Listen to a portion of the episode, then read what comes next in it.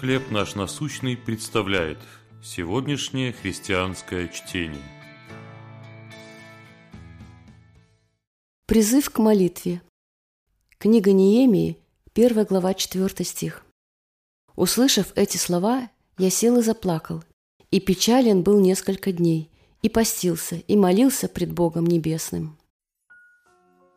Авраам Линкольн признавался другу – я много раз опускался на колени с полной убежденностью, что мне больше некуда идти. В страшные годы гражданской войны президент Линкольн не только проводил много времени в горячей молитве, но и призывал к этому всю страну. В 1861 году он провозгласил День смирения, молитвы и поста. А два года спустя сделал это еще раз, заявив «Долг государства и народа признать свою зависимость от верховной власти Бога. Будем исповедовать свои грехи со скорбным смирением, но также и с твердой надеждой, что искреннее раскаяние приведет к милости и прощению.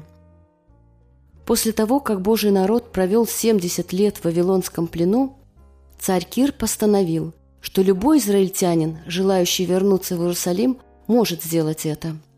Через некоторое время Неемия виночерпий Вавилонского царя, узнал, что вернувшиеся находятся в великом бедствии и в уничижении. Ниемия сел и заплакал, и следующие несколько дней провел в посте и молитве.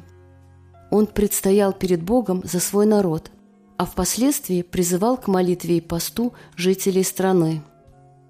Несколько столетий спустя, во времена Римской империи, апостол Павел также призывал своих читателей – молиться за власть имущих. Наш Бог по-прежнему слушает наши молитвы за других людей и отвечает на них. Как вы думаете, почему Бог призывает свой народ молиться за всех?